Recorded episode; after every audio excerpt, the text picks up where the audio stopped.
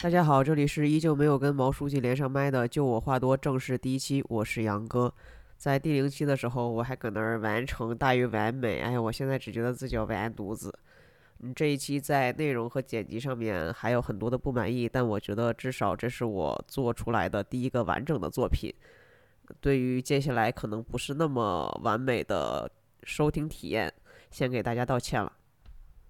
本期聊的话题比较多，大家可以直接点 show notes 里面的时间轴跳到你感兴趣的部分。最后，如果你想联系我的话，依旧是可以加微信就我话多的拼音首字母后面加一一两个数字，就是我的微信账号。今天聊一聊狗，关于为什么会聊到狗这个原因，我们放在最后讲，好吧？如果是聊狗的话，有一些事情可能我我们要先讲在前面。呃，第一件事情是关于我家狗的名字，我家狗叫林忆莲。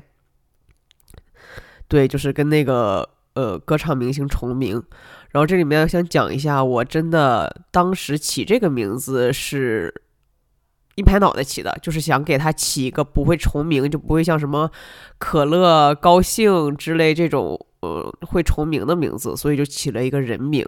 然后为什么是起这个人名，就也是一拍脑袋想的，没有任何的恶意。然后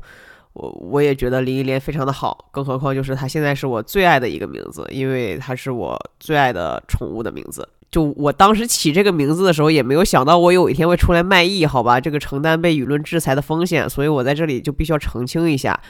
对，就是没有恶意。然后如果有任何的冒犯，我对此表示抱歉。然后第二件事情就是，呃，我接下来去分享的事情都是我自身的经验的分享，呃，请不要以我这个为官方依据，就是我仅做参考，还是要谨遵医嘱，好吧，就是遵医嘱，对。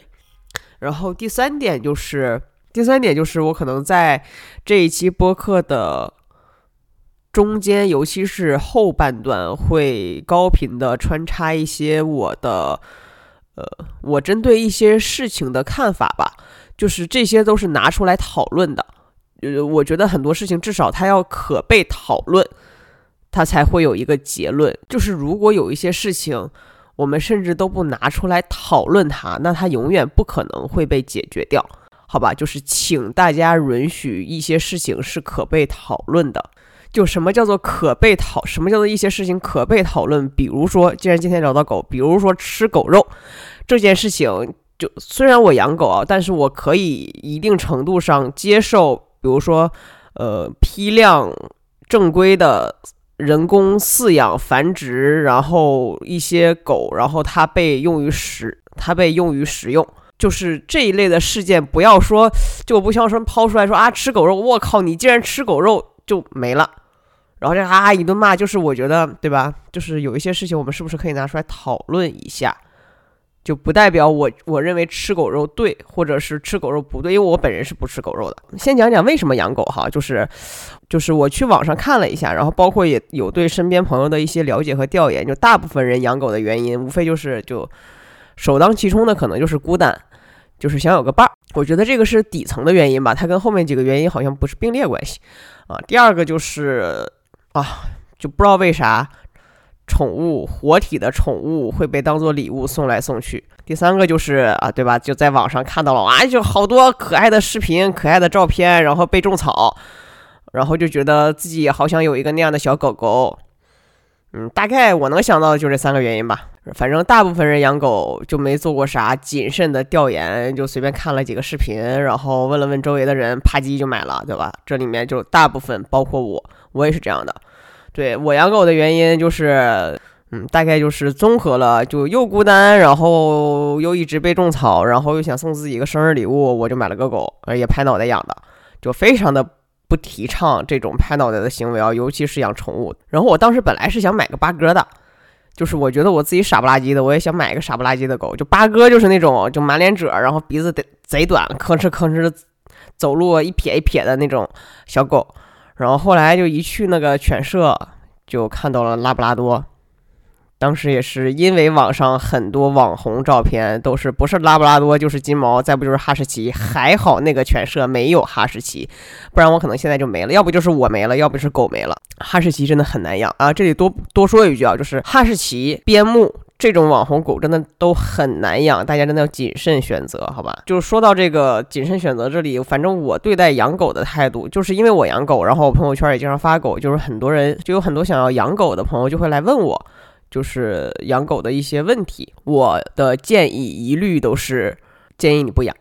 就是建议不要养。就是大家如果喜欢狗的话，可以云养狗，就是看一看别人家的狗，刷一刷别人家的朋友圈，对吧？像我这么喜欢叨逼叨的碎嘴子应该也有很多。然后如果你还不过瘾，你可以去你可以去助养一些狗狗，就是现在有很多小院儿，然后也有很多的犬舍是接受捐赠的啊，当然这里面很多骗子啊，大家要谨慎筛选。如果你还是一定想要拥有一条自己的狗狗，呃，我的建议是领养代替购买。就当然我家的狗也不是领养的，我家的狗是我买的，因为确实当初在去呃决定要养狗的时候，真的没有了解那么多，然后非常的冲动。如果再给我一次机会的话，如果我还是要养的话，那我可能会选择领养。对，然后就是大家养狗之前真的去做一下调研，好好搜一搜真实的养狗情况到底是什么样，不是你们在网上看到的那么好，后面我会打假揭秘的，好吧？这个我们等一下有专门的一趴去聊。真的要好好去问一下身边的养狗的人，然后包括养狗的费用，狗也是会生病的，狗生病也是要花钱的，朋友们。最后就是如果你真的养了一条狗，那请别扔，好吧，就就就就真的请不要扔，你可以找人领养，你可以送回老家，就怎么样都行，别扔。天道好轮回，我在这件事情上特别信命。就然后就是我刚才讲的，就是养狗是一种什么样的体验啊？对，现在流行鉴别网络热门视频，我先给大家揭秘和鉴别一下网络热门萌宠视频，好吧？就基本上就是网络热门萌宠视频就分成几类，一类就是狗比人强啊，一类就是狗狗成精，另外一类就是狗好可爱，狗狗美好生活，对吧？我们先从这个狗比人强来啊，就是狗比人强基本上就哪几类视频，要不就是啊你一开门啊迎接主人，对吧？就这摇摇尾巴贼开心，再不就是就是它陪伴你。就是首先大家冷静一点，我们所谓的狗比人强人不如狗，那是因为你是它主人，你们俩的关系不是对等的。就至少我觉得，如果我跟我家狗的关系是对等的，就像我每天这么磨叽它，时不时的还骂它，而且还经常揍它，它应该早出门走了。很多时候很有可能不是人不如狗，狗比人强，而是因为狗没办法。希望大家客观的去看待这件事情啊。就比如说迎接主人啊，就这个行为确实是存在的，这倒不是假的，确实是存在的，但是它没有那么美好，尤其是你养大狗的话，首先它特别容易把你干翻，就咔一扑，对吧？而且你自己去想一下，就按照那个高度比例，狗肯定是前面两只脚站起来然后去扑你嘛，对吧？一般都会扑到什么位置呢、啊、对吧？一弄不好就给你绝育了，我跟你说。而且呢，其实狗爪子非常的糙，小狗我不太清楚，至少大狗是这样的，因为它天天在外面玩，你万一穿个短裤或者穿个短袖，它过来一扑你，我基本上它从你身上离开的时候，你身上已经全都是各种各样的道子了，特别的惨，特别的惨。就我建议，反正至少我跟我们家狗现在是没有这种什么啊，就过来飞扑我欢迎我，因为它但凡敢扑我就揍它，对，我就骂它。嗯，我跟我家狗还是有一定的社交距离的，嗯，对。然后另外就是陪伴呢，你反正就是首先啊，就陪人的这种陪主人的这种岁月静好的物理造型其实是一致的，就是确实它看起来是一种陪伴，但基本上就是俩人在家各干各的。就我干我的，他干他的，而且那是是是什么什么呃搂着狗睡觉的，我不确定是我太脏还是怎么样，但是大大家就是这边科普一个常识，就是狗是有味儿的，这第一点。第二点，狗是不能每天洗澡的，这样对狗的身体不好，它最勤最勤最频繁也就是一周洗一次。第三点，狗是很脏的，因为它不能洗澡，它每天又出去出去之后他撒完尿他还得蹬两下子，是不是那尘土飞扬的，你就自己想一下。反正我家狗就只有在洗完澡的当天我会各种蹂躏它，就各种摸摸，在那之后就不基本上比如说它到了洗完澡的第六天和第七天之后，它过来跟我在那撒娇卖萌想要我去爱抚它的时候，我就只会拿我三个手指头的指肚哎，轻轻的去给它的脑袋瓜子天门干顶上去按按摩，就也就这样了，好吧，也就这样了。第二类就是狗成精类的啊，反正我个人比较排斥和讨厌，因为大部分你看到的那种狗狗成精的视频，什么啊这玩意儿谁吃的，这啪就他拍一拍那个他旁边的那个狗，还有什么给狗吃菜然后狗不吃，啪拿了把菜刀过来的，还有什么摁那个铃，就就就就这种你看到的各种啊搞笑的，大部分都是训练的摆拍。呃，这里倒不是说不能训练狗，因为据我了解，就是狗狗是喜欢被训练的，但是大部分人，百分之九十九的人是不懂得科学训练的方式的。我斗胆揣测，大部分这些人的训练都是靠揍，因为你从狗狗狗的眼神里是能看到的，就是如果，呃，如果一个在科学方式下被训练出来的狗狗，它的它在接受指令的时候，它其实它的眼神是兴奋的。但是如果是一个被揍出来的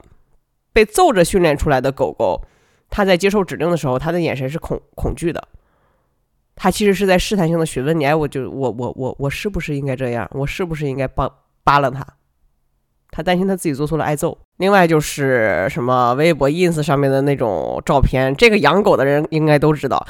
狗狗的那种萌萌哒瞬间可爱瞬间就是怎么拍出来的呢？一就是他睡觉的时候你拍，二手机自带的相机它有一个功能叫做连拍，就是你一直摁着那个圆钮，它它它它它它会一直拍，对，就全都是靠连拍，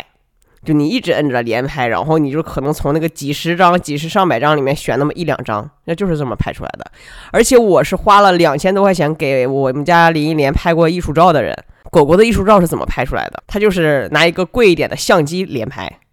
啊，当然就是他也会辅助一些工作人员，然后去引导狗狗做一些动作，但但但我觉得核心技能点你就往多了拍，他总能挑出来一两张能能看的啊。最后就是关于一些什么啊，就 ins 风特别严重的 ins 滤镜特别严重的美好生活那些视频，哎呀我亲娘啊，那都是意淫的，狗狗是不喜欢穿衣服的啊，算严谨一点，大部分的狗狗是不喜欢穿衣服的。还有什么潜水跟跳伞，潜水我不太清楚，跳伞狗狗也是不喜欢的，狗狗不是毛毛，狗狗它恐高，你都别说狗了，你喜欢跳伞吗？不要因为狗它自己没有什么决策能力和决策权，然后你通过摆弄它摆弄出来一些好的生活或者是好的画面，就 enjoy 在这里面，觉得你们俩一起在享受这个美好的生活和美好的瞬间，就是不是说你这样做不好，我单纯是觉得不要给他加过多的滤镜，不要自己感动自己，好吗 everybody。 那养狗人真实的一天是啥样的呢？就我来我来给大家描述一下一个养狗的人真实的一天是什么样的，就跟狗一样，就真的我觉得养狗的人真的是跟狗一样，可能比狗还惨，因为他白天还要出去至少当八到十个小时的社畜，那社畜当的可能还不如狗，他可能只是屎壳郎。我刚养林忆莲的时候，那个时候我是做新闻编辑的，我们新闻编辑是分早晚班的，我是上大早班的，大早班是早七到晚三，我那个时候每天早上四点四十五起床，我都不知道我怎么能起那么早，反正就是每天早上四点四十五起床，我睁眼睛的时候那天都没亮呢。基本上是我遛完狗，我早上会带它遛半个小时，我遛完狗回来，扫大街的阿姨们才开始出街工作，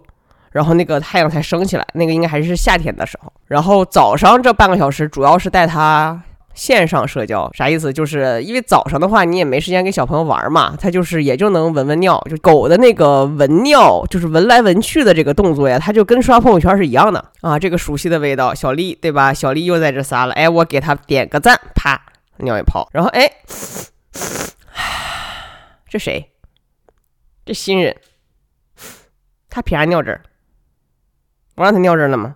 啪就尿一大泡，盖着，对吧？我估计是骂了很多脏话，就刷朋友圈。然后呢，就间歇性的你还要遭受一些白眼儿，嗯，对，哎，这是遛狗的人或多或少都会遭受的吧，就白眼，要么说哎养这么大个狗，要么就是哎呀我害怕什么，就是这种，那能咋整呢，对吧？就是就等下一步电梯，离得远远的，就千万不要起冲突，千万不要起冲突，因为你不知道对方会干出来什么事儿。我斗胆揣测，一般这样的人呢，当他有孩子的时候，他一定会说小孩不懂事你也不懂事啊。如果他也养狗的话，他也一定会说哎，你怎么这么矫情？我家狗又不咬人，真的是，哎，我斗胆揣测啊，斗胆揣测，就是大数据积累下来的一些用户画像。然后还有就是捡屎，就是我建议大家还是做个文明的养狗人啊。虽然没有人要求我们捡屎，但还是要捡一下。这个捡屎呢，它的工具比较多，就不就不要用报纸，好吧？不要用报纸，因为报纸一是它难度比较大，就你得先能预判到它准备要拉了，就跟转圈，哎，它就已经开始要要是出来了。这个时候你要非常精准的把报纸哎对准它的屁屁下面。为什么不说尽量不要用报纸？因为有一次零一年就是零一年它的这个消化不是特别的好，对吧？它就它拉稀了。然后我那个报纸接住完了之后，我捏起来的时候，它就是有一些倾斜，一不小心那个屎就滴在了林忆莲的身上啊，就有点尴尬。所以自自自自那以后我就拿塑料袋了，塑料袋拿厚一点的，不要舍不得钱。哎呀，我金牛座嘛，我也舍不得钱。就你拿太薄的那个垃圾袋吧，你那个手感特别的强烈。算了，大可不必啊，就拿厚一点的。哎，同时呢，还要防止它乱吃。这个被吃的物品里面也包括人屎。我曾经两次从林忆莲的喉咙里面掏出来过鸡翅的那个鸡骨头，而且这两次我都是牵着她的，就是就是就是我是牵着她走的，她都能吃到。狗中吸尘器就拉布拉多，然后吃人屎的这个问题，就我也不知道怎么发生的，就突然某一天她就开始吃人屎啊，吃了整整一年，就人屎会遍布在公园的那种各个小犄角旮旯里。在那一年里，我就成为了各个公园的清洁工志愿者。是的，你自己去想一下我做了啥，就没有办法。当时我面对着两个抉择，要么就是林忆莲吃屎，拿她吃过不知道哪个陌生人的屎的嘴再来舔我；另外一个选择，防患于未然，从源头杜绝这件事情。我选择了后者，我为自己感到骄傲和自豪。所以说大家捡屎的塑料袋真的要厚一点，你不知道你捡到的是个什么屎。另外就是晚上的话，哦，这个网上拍的倒着实是有点真实，就是你不知道你晚上回家开门等待你的是什么。就你想象那个画面，我一大早早上四点四十五起来遛狗，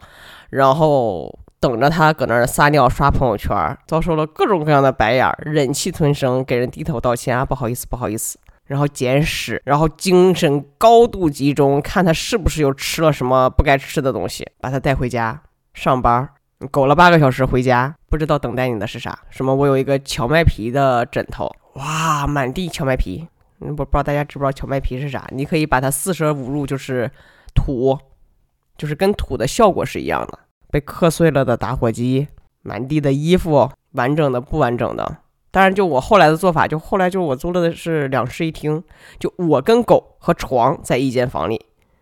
所有其他的东西都在另外一间房，就这是我的解决方案。嗯，而且又因为林忆莲是大型犬，就是很多人还蛮害怕大狗的嘛，我们都是晚上的话会半夜遛弯，就我晚上先回家带它先快速上个厕所，然后赶紧上去，尽量少的避免白眼。比较晚就是深夜吧，深夜再带他去遛一个大的，就十点钟起。我后来自己一个人遛狗的时候，我都是十一二点去遛。然后这个时候呢，就是线下社交，狗跟狗社交，人跟人尬聊，呃，就就人聊的内容就跟家长一样，就是那个有孩子的，或者是你们有看过那种学校门口的那些家长吧，或者课外班门口的那些家长，就孩子搁里面咔咔学，家长就搁外面坐着。我们这些狗家长就是我们就被惯狗性，对吧？他们就也没有人知道我叫孟阳，也没有人知道我叫杨哥，就是哎呦林忆莲的妈妈来了，哎呀林忆莲瘦了，哎呀林忆莲胖了，哎呀林忆莲又长大了，然后什么什么就就聊的都是都都是这些寒暄一下，然后说你们吃啥狗粮呀？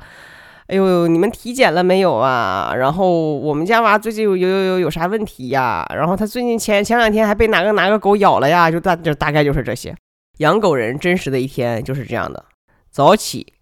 遭受白眼，捡屎（括号包括狗屎及人屎）（括回），啊，盯着他不要乱吃东西，晚上不能回家太晚，那半半夜还要带他去遛弯，线下社交，每一天日复一日，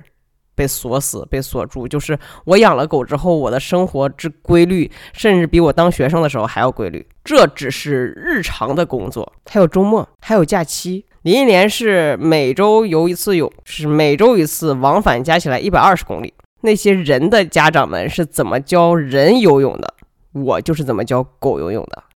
我是在十月的北京穿着一个泳衣，带林忆莲在大概二十度左右的泳池里面教他学游泳。然后假期旅游就是分为周边游和自驾游啊。这里面同样是要给大家分享一点的是，对于狗来说，它是区分不出来海、河、湖和臭水沟的，它也区分不出来内蒙古的大草原跟你家楼下的小草坪有啥区别。所以各位，我个人的建议就不要带着你们家狗到处玩了，你就找一个一个什么狗狗乐园，或者是一个封闭的专门给狗玩的地方，往那一捐，把它往那一放，你坐在旁边还能玩手机。就我带我们家狗出去，就没有一次是顺顺利利的。我们周边去过那个怀柔，怀柔有个什么薰衣草庄园，具体叫什么我不记得了。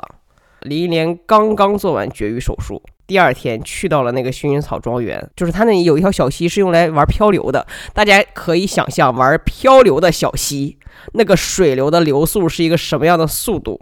以及我们遛弯的那个山和那个小溪它并不是平行关系，它们是有高度差的。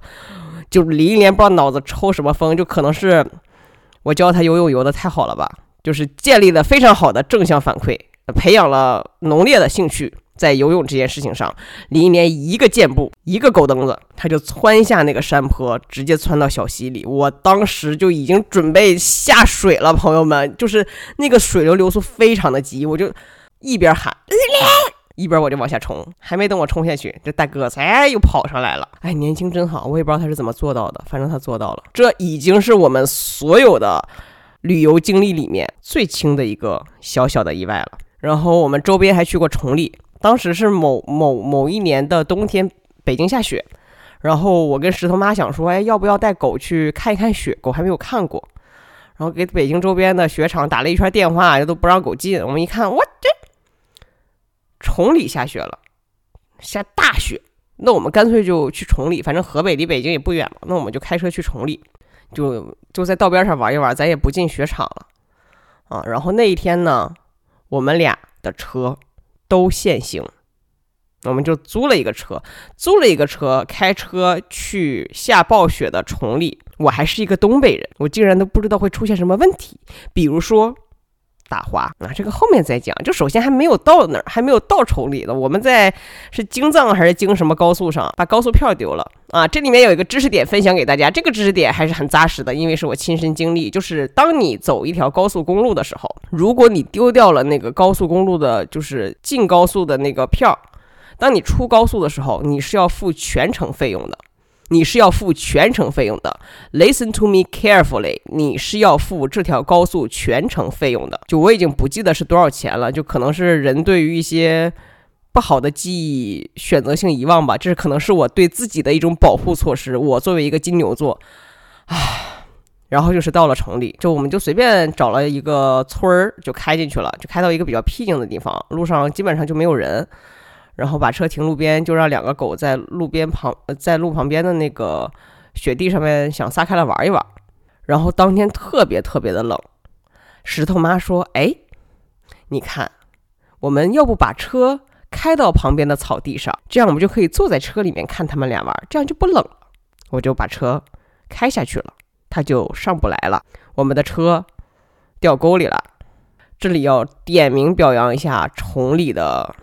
父老乡亲们，我们最后是被一对父子给救上来的。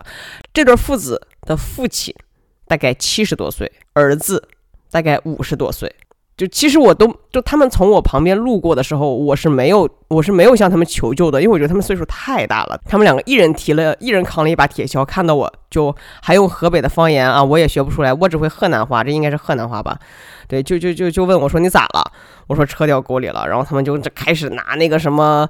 那个铁锹，就开始帮我去拿土去填我的车底，然后帮帮我把车推推上来了。然后虽然崇礼的村里面没有什么人，但是同里的村里面是有羊的。我这真的太戏剧性，我们的车刚刚推上来，就有一个放羊的老大爷，身后一群羊，领头的是一个公羊，就有角的那种。然后当时我站在路中间，我的后面是两条狗，两条狗的后面是石头妈，就不知道为什么那个气场就突然之间非常的诡异，一切都静止了。然后这两只狗和那一群羊就一一一坨眼睛各种相对，就定住，我就感觉他们下下一秒就就就要干起来了，你知道吧？我就吓死了。我当时就站在最中间，我就开始在幻想，我那个亲娘啊，就是万一这个羊冲过来了，我我到底要不要躲？我要躲，我家狗可能就没了；我要是不躲，我要经历这种被穿肠破肚的惨痛。还好，石头妈在最遥远的地方就开始各种像个小丑一样，就各种拧巴来拧巴去，像个大傻子一样，就开始吸引他们的注意力，然后把狗吸吸引走了。然后我赶紧让狗上车，就跑了。跑的过程当中，虽然只有只开着三十迈，依旧在一个转盘的地方，车一百八十度打滑。就大家最好就不要在雪天开车，如果一定要开的话，真的要小心小心再小心。在雪上开车，在冰上开车，那个啊，真的是跟在马路上开车是不一样的。这还仅仅是北京周边游，我们还去过更遥远的地方，比如说秦皇岛，还是北戴河附近有一个叫做福来岛的地方，就是也是一个岛，然后它有海，主要是想带林忆莲去游泳。这个事故就比较简单了，就是那一年北京下雨下得特别的大，就某一年七八月份的时候，对。然后我回来的时候，其实雨已经停了，但是桥下积水，我把车开进去了之后，不是它这个东西，哎呀，物理真的要学好呀，朋友们。就这里面又给到一个知识点，哎呀，今天的知识点好像都跟养狗没有关系，都跟开车有关系。就是当你的车要去过一个水沟的时候，我建议第一件事情，你先去测量一下，你就尽可能想办法测量一下那个水有多深，好吧？就是在保证自己安全的情况之下，没有让你走进去啊。对。第二件事情呢，就是你要慢慢的开，千万不要加速。我当时的逻辑是说，哎，这个水坑看起来有一些深，因为我看到旁边有那种超大的大货车过嘛，就感觉它蛮深的，但我似乎可以开，嗯，然后呢，我就想说，我一脚油门我就过去，然后一脚油门我就我就我就没过去，我就在桥洞子底下熄火了。那是一个叫做蓟县的地方，我印象很深刻，因为那个字一开始我还不知道怎么念，前不着村后不着店，就真的是非常荒凉的一个，我也不知道是一个什么什什什什么鬼地方，反正就是一个桥洞子底下。哎呀，就是蠢人，蠢人命好，我觉得可能就是老天爷给分配的技能点吧。就当时就有个人开个一个一个三轮车就过来了，啊，又是跟我说，哎，我觉得学习河北话真的很重要，就是又跟我说河北话，就我大概能听懂他的意思，就是他就问我咋的了，我就说我车熄火了。哎，我真的太爱河北人民了，就他太牛了。就是最开始他讲的是说，哎，就附近就有一个修车厂啊、嗯，那老大也是个老大爷，他就叫他说我叫我叫我儿子来，然后他儿子就过来了，然后当时我的车还没有挂 P 档，所以他是没有办法拖上来的。那大哥在水里面给我修的车，他就在水里面打开了我的车车的那个前面的引擎盖，然后咔咔一弄，他说你点火，我说啊 really 就可以吗？就是他就说你点，嗯，应该是我的发动机是没有碰水的，反正我就在车里面打火，哎。着了，然后打火了之后挂 P 档，然后他再把我的那个车拖上去，拖到旁边去修。我这一次车在水沟里面熄火和上一次车掉沟里面都是在河北，两次说实话啊，就是可能是因为一些刻板印象，还是还是一些负面新闻看多了，两次我都已经做好了被讹的准备。上一次车掉沟里的那一次，那对父子帮我把车推上来之后扭头就走了，是我追上去，我我一人给了一百块钱，他们两个好开心拿拿拿着那个一百块钱，然后还诚邀我去家里吃饭啊！说实话，我当时确实有点想去，想尝一下河北的当地特色，崇礼的当地特色，但是我忍住了，我没有去。车在桥洞的下面熄火的这一次，我也是做好了这个打算的。就他最后我问他多少钱，就只只要了不到三百块钱，而且这个三百块钱还包含了。那个老大爷帮我在桥洞子下面找车牌，就是因为我的车在那个桥洞子下面熄火了之后，那个车牌子也被水冲走了，虽然没有找到吧，但是老大爷确实是光着脚在桥洞下面来来回回走了好多趟，然后帮我去捞车牌，就捞捞出来了好多其他的车牌子，但是没有我的。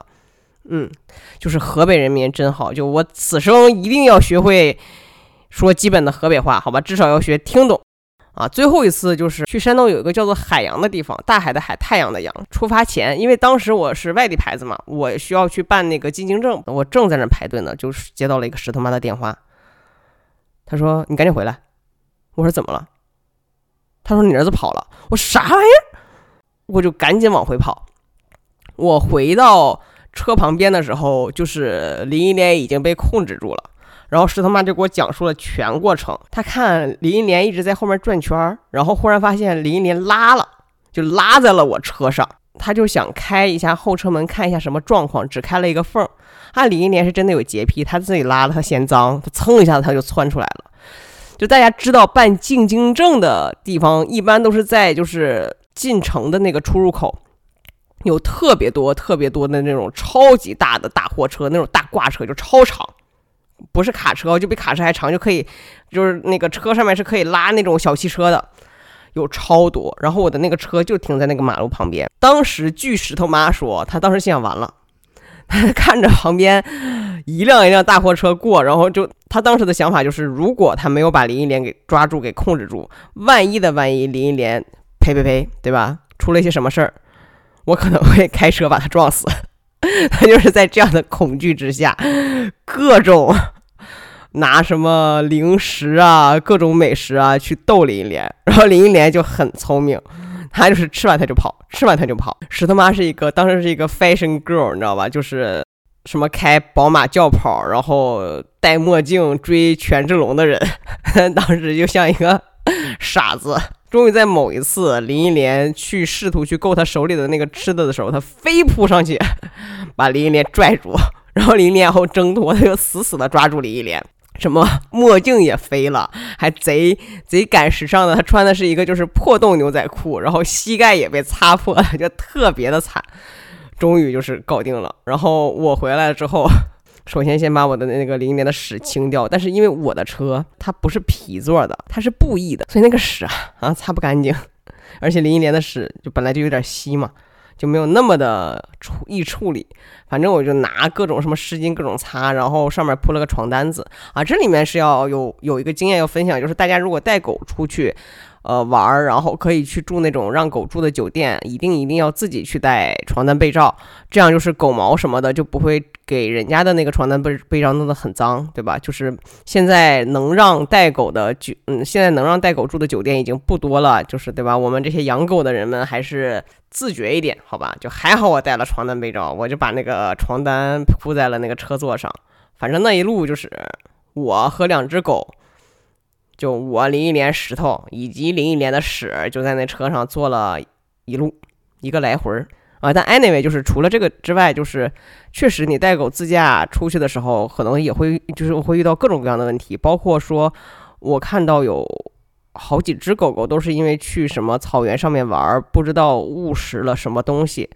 然后就死掉了，中毒死掉了。就我不确定的是什么了，但是就是这是我看到的。包括去去一些河里面去游泳，然后可能可能就带了一些病菌或者是什么蜱虫之类的回家，然后后续也会有各种各样的问题。所以哎呀，还是别折腾狗了是吧。就至少我至少这这这个是我对对我自己说的，经历了那一切以后，我就再也没有折腾过我家狗。我现在就是节假日，无论是周末还是节假日，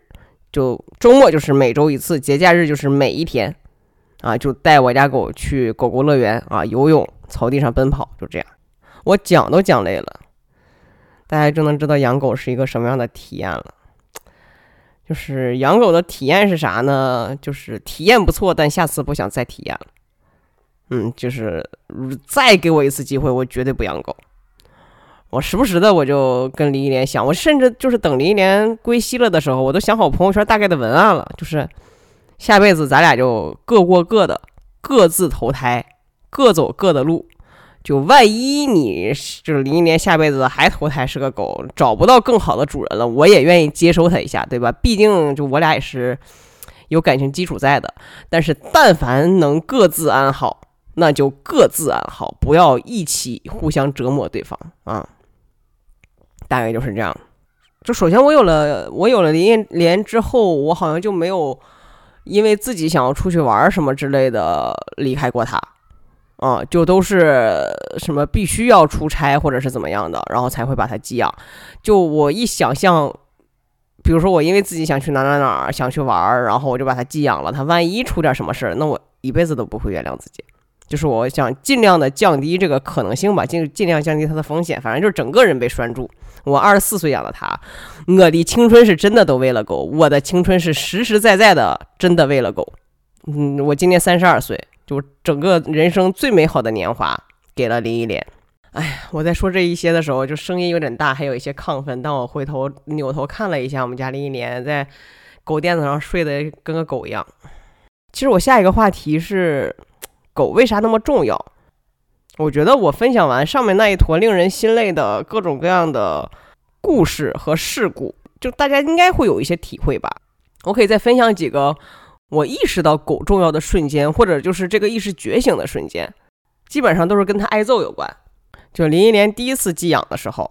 然后他是在那个一个现在已经关了的宠物乐园叫大爱园再去寄养，然后那个园子里面的主人有有有一只狗叫多吉，当时他们两个是因为吃的打起来了，就其实都不能叫打起来了，是因为吃的林忆莲被多吉给揍了，然后林忆莲被多吉咬的是耳朵出血了，流血还蛮多的，然后另外脖子上面有两个洞，真的是两个洞，不是两个伤口，棉签是能伸进去的，就在脖子上。就理性上其实我知道没有什么事的，就流血流得多，耳朵上流血流得多是因为耳朵的血血血管比较多，然后其耳朵的那个皮肤会比较脆弱一点，仅此而已，没有大伤害。然后脖子上的那两个洞也是，就肯定是没有伤筋动骨，就单纯就是有伤口。对，因为就大型犬还蛮皮实的，但是感性上是真的很心疼。然后我还记得我第一次寄养它是因为我要去上海看我一个朋友，当下我就把机票取消了，就把机票取消了，然后也不寄养了，就打算带林忆莲回家。然后多吉妈也特别好，就是先带林忆莲去医院看了看，然后想说去再给她洗个澡。呃，她洗完澡刚抱出来，准备要吹干的时候，多吉从外面进进到屋子里面来了。其实他进来只是就是刚好进来想看一眼，我那一个瞬间，我是整个人直接就护在了林忆莲面前，就把他整个就给抱住了。就我也不知道为啥，就就就就那个是我可能是我母爱觉醒的瞬间。就在我做完那个动作之后，我后面在复盘的时候，我就忽然想说，哇，就是就难道这就叫母爱吗？我也不知道这叫啥，就可能我暂时把它定义为母爱吧，毕竟我也真的没有生过孩子嘛。然后林忆莲还有一次挨揍，好像多吉跟某一个狗发生了一些冲突，然后就是气氛剑拔弩张。哎，林忆莲真的是就跺着小碎步，想说哎呦怎么了，就咔啪啪啪就往往多吉旁边走。然后就就多吉正生着气呢，然后就他妈已经准备要拦着他别上去揍那个狗。哎，林忆莲啪啪跺着小碎步来了，多吉直接扭头就换了目标就上了。但那一次更危险的是，多吉有一个小弟，多吉有一个小弟是一个马犬，就就不了解的同同学可能不知道，就是马犬它本身就是这种狗，就是用来看家护院的，就很多军队的军犬，就是练那种撕咬的犬，就都是马犬。这马犬一看他大哥多吉上了，这马犬也上了，就两只狗把林忆莲按倒在地。不知道大家见没见过那个足球里面，就是赢得胜利或者是说进球了以后，一般运动员不是要跪着往前滑一段距离嘛，我当时就真的是一个滑跪，我就直接一个滑跪，我就上去就把林忆莲给护住了，然后拿手去扒拉那个呃马马犬跟多吉，就是也是下意识的一个行为。然后后来就是那那两只狗就都被拉开了嘛，所有的狗三只狗都没事儿。而我当时是夏天，我穿着一个大裤衩子，然后它那个草地并不是足球场的那种草地，它真的就是野草。我的膝盖上面就是两长道领子，就就反正最终那那一次的乱战被救助的人就是我啊。还有就是有那么两三次差一点跟人起冲突吧，但是就就就这个就不展开去讲了，因为毕竟无论怎么样打架肯定是不好的嘛，但是没有打起来啊，没有打起来，就是产生了一些冲突。就我是一个多怂的人呢，被那种有路怒症的大哥直接在四环上把我给别停，下了车指着我就骂，我连个屁都不敢放，就摇起来车窗等他骂完他开走我再开走。然后我是那种我也有路怒症，然后我要想骂别人的时候，或者骂其他车的时候，或者骂行人的时候，我都是要先把车窗摇起来，摇起来之后开始车内放音乐，然后大骂各种叭叭叭，对，就是已经怂到这个程度的人了。但是因为林忆莲跟两次还是三次跟跟人差一点就要动手了，就就就剑拔弩张，就还好没动起来。以及就是打架是不对的。打架是不对的，我从来没有觉得这是一件正确或者值得骄傲的事情。我只是想以此来表达打引号的所谓的母爱的这个觉醒啊，就真的不是说什么你思考怎么样，就真的是无意识的行为，就是无意识的我要护住他，无意识的我我我就我就不能让我的狗子受到伤害。就是就是我其实私下也会跟一些朋友在日常吃饭或者聊天的时候会分享这些故事，或者我的一些。呃，在他们看来可能是我对狗狗的一些付出啊等等，然后他们就会觉得啊，就是我对我家孩子都没有这么好。我首先我并不这么认为，可能只是一个玩笑。我觉得呃，大部分的母亲对待自己的孩子一定是要我比我对林忆莲更好的。然后其次就是我并不是这里面的最极端的一个人，就是我认识很多养狗的人，喂狗的喂狗所付出的要远远比我去多，就是比如说放弃了自己的事业，然后去开了一个宠物乐园，就是希望自己的狗可以有一个地方玩耍。然后比如说因为自己的狗太大了，在城里面遛起来很不方便，就在郊区租了个别墅。这个租别墅的人也并没有很有钱，不是那种土豪的，真的就是为了自己家的狗。然后还有就是我我有一个朋友，就是他一直以来想养狗，他是非常审慎的去呃，问我各种各样的问题，然后做各种各样的准备，直到他觉得他做好了准备，然后他在上海租了一个一层带院的一个房子，然后他养了他的第一只狗。他们在无论是前期做决策的时候，还是养了呃，还是有了狗之后喂狗的这些付出，我觉得都要比我多很多。然后这样的人大有人在，就是所所以我没有觉得说我对我们家的狗有多么的不一样，跟别人比起来，我觉得很多养狗的人对狗都是这样的。就可能大家在网上看到的是一些偏负面的，但其实就是对狗有正面的狗主人大有人在。当然就是也有另外一些人，就比如说对吧，就是自己怀孕了，然后就把猫猫或者是狗狗抛弃掉，自己换城市了，搬家了，各种各样。还有什么过年要回家十几天也把猫跟狗扔掉的，我就真的 I cannot understand， 好吧，这种人我只能说，就我相信天道好轮回，苍天饶过谁。理性上我是非常的清楚，狗就是一个畜生，它就是畜生，它就是比人要低级的动物。我一定程度上也是可以接受，呃，以正规的方式来规模化的饲养狗，然后同时被用作食物的这件事情。就就当然我不能接受的是为了降低成本去偷别人家的宠物狗，然后卖给狗贩子去吃这件事情。我我我说这些是想表达我知道它是个畜生，呃，我知道很多美好的想象啊，然后就我刚才说的那种什么幸福生活都是我们强加给狗的，就本身狗它就是个畜生，然后狗依赖我们是因为我们可以给它食物，就这些我都清楚。那为什么它会我会管它叫儿子？为什么我那么爱它？就我只能说我自己啊，就我自己分析原因可能会觉得是我在狗身上真的付出了很多很多。然后大家去听这些什么时间、精力、金钱、情感，包括个人生活的牺牲和职业选择的一些牺牲，就是我有了零一年之后基本上就不太考虑换 base 了，就会 base 在北京。对，然后每次猎头问我的时候，我都会有一个很重要的原因，我说我说我有狗。即使是考虑换 base， 我会先去看那个城市对狗的一个包容度跟宽容度是怎么样的。他跟一个人对自己的小孩的付出，在我看来没有任何本质的区别。然后我们一起经历了很多事情，另外就是我会收到他给到我的情绪、情感的反馈。就比如说林忆莲在外面玩的时候，我是必须要站在旁边的，就他不会跟我互动，他会去玩，但是他需要妈妈在。然后在家里面的话，就是虽然我们两个不会所谓的互相陪伴、搂搂抱抱怎么样的，但是在家里就是我在哪，他就趴在旁边。比如说我现在在。呃，我的写字台上录播客，然后他就在我旁边打呼噜，我不我不确定呼噜声能不能录进去啊。然后如果我在床上的话，他就会在床边；然后我我如果我在沙发，他就会在沙发旁。他也不会来跟我做任何的互动，他就是默默的走过来，然后在旁边趴下。就是我们两个之间的一种默契吧。就我不确定其他的狗跟狗跟主人是怎么相处的，狗之于主人和孩子之于父母。没有区别的一个核心的原因是，这个是我很多年以前听罗永浩的那个语录听到的，我个人还蛮蛮认可的，就是他在聊到那个孔融的什么父母无恩论，就是当然我没有去呃确认和检查过原文是怎么写的，就大概的意思就是我们爱和我们孝敬我们的父母，不是因为他们生了我，而是因为我们跟他们的长久的相处之间产生了感情，以及他们对我们好，所以我们要对他们好。就是虽然我没有生了他，然后我们俩没有血缘关系，但本身这些就在我看来就不重要，重要的是我们一起的经历，我们互相给到对方的一些呃，情绪价值等等等等，这一系列让我觉得它很重要，让让让它越来越重要。随着我们的相处，它对我来讲越来越重要。然后就是要聊到为什么要聊这件事情，其实是这样的，就是我本来没有想在这个时间点去聊，我本来是想等上海解封，我上海的朋友们的心情都好一点，我再去聊这个事情。我觉得这一趴好像很难再放在后面的某一期播客里面的某一部分，它比较适合放在今天的这个话题里面，所以我就讲了。前不久上海疫情期间有一只柯一只柯基的故事，如果不知道的可以去了解一下这个新闻本身。就是我简单来讲，就是一只一只柯基犬被打死了。就我先说一下，就是我对待这一类新闻的日常的一个态度哈，就是不看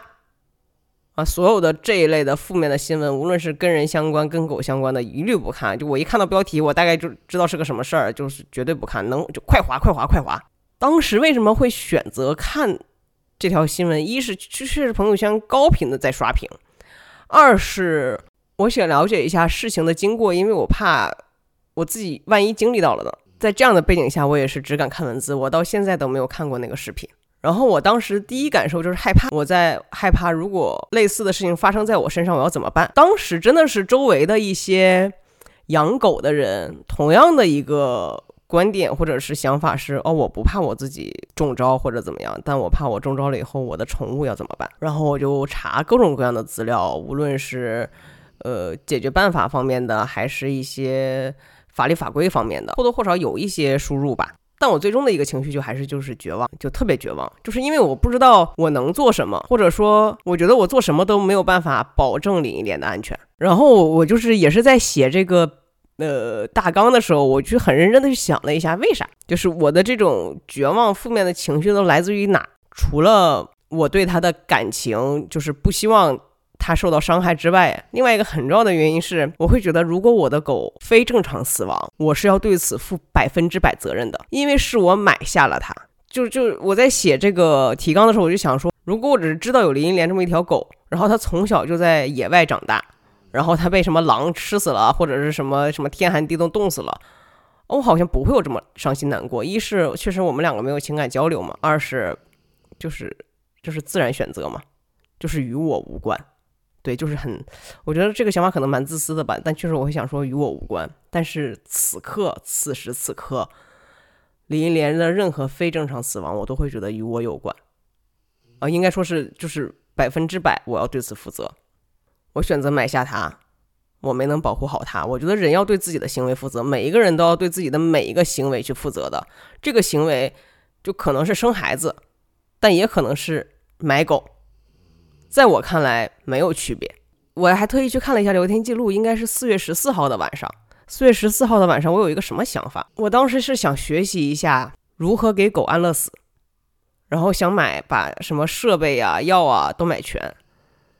就我想的最坏最坏的结果就是，万一的万一，我的狗势必要遭受非正常死亡，那就是请不要打死它，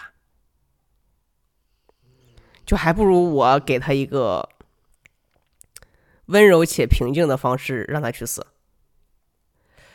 然后那一刻我就觉得我的情绪不对劲儿，就我不能，我觉得人不能这么去想问题，人不能这么的悲观。然后我凭什么来去做这个决策？就是不知道大家看没看过一部电影，是史蒂芬金的电影，嗯，哎，就我就不剧透了，但大家去可以看一下。我觉得我我我这种想法就是不对的、不正确的。我觉得我太绝望了，我觉得我的情绪有极大的问题，然后我又没有办法去跟我呃上海的朋友去分享，因为我觉得他们比我活在更大的恐慌跟无助还有绝望当中。然后就从那天开始，我就决定每天在朋友圈分享一件快乐的事情，就是如果有我朋友，就是我的微信好朋友都会看到，我就说每天都在分享一件快乐的事。嗯，我就觉得还是要正能量起来，对吧？有问题我们就直面问题，尽量的去解决问题。我也没想清楚我要呼吁一些什么，因为我担心自己呼吁错，所以我就最后还是说出说一些自己非常个人的想法。我爱我的狗，我爱林忆莲，林忆莲是我儿子，我儿子是个畜生，但是不影响我爱他。嗯，像我一样爱着自己狗狗的人还有很多很多，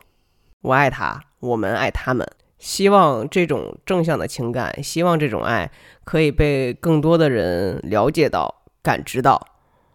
那也许下一次再有类似的情况、类似的场景出现的时候，至少我期待可以有人再多抱一些恻隐之心吧。最后一首林忆莲的歌送给大家。我怕来不及，我要抱着你，直到感觉你的皱纹有了岁月的痕迹，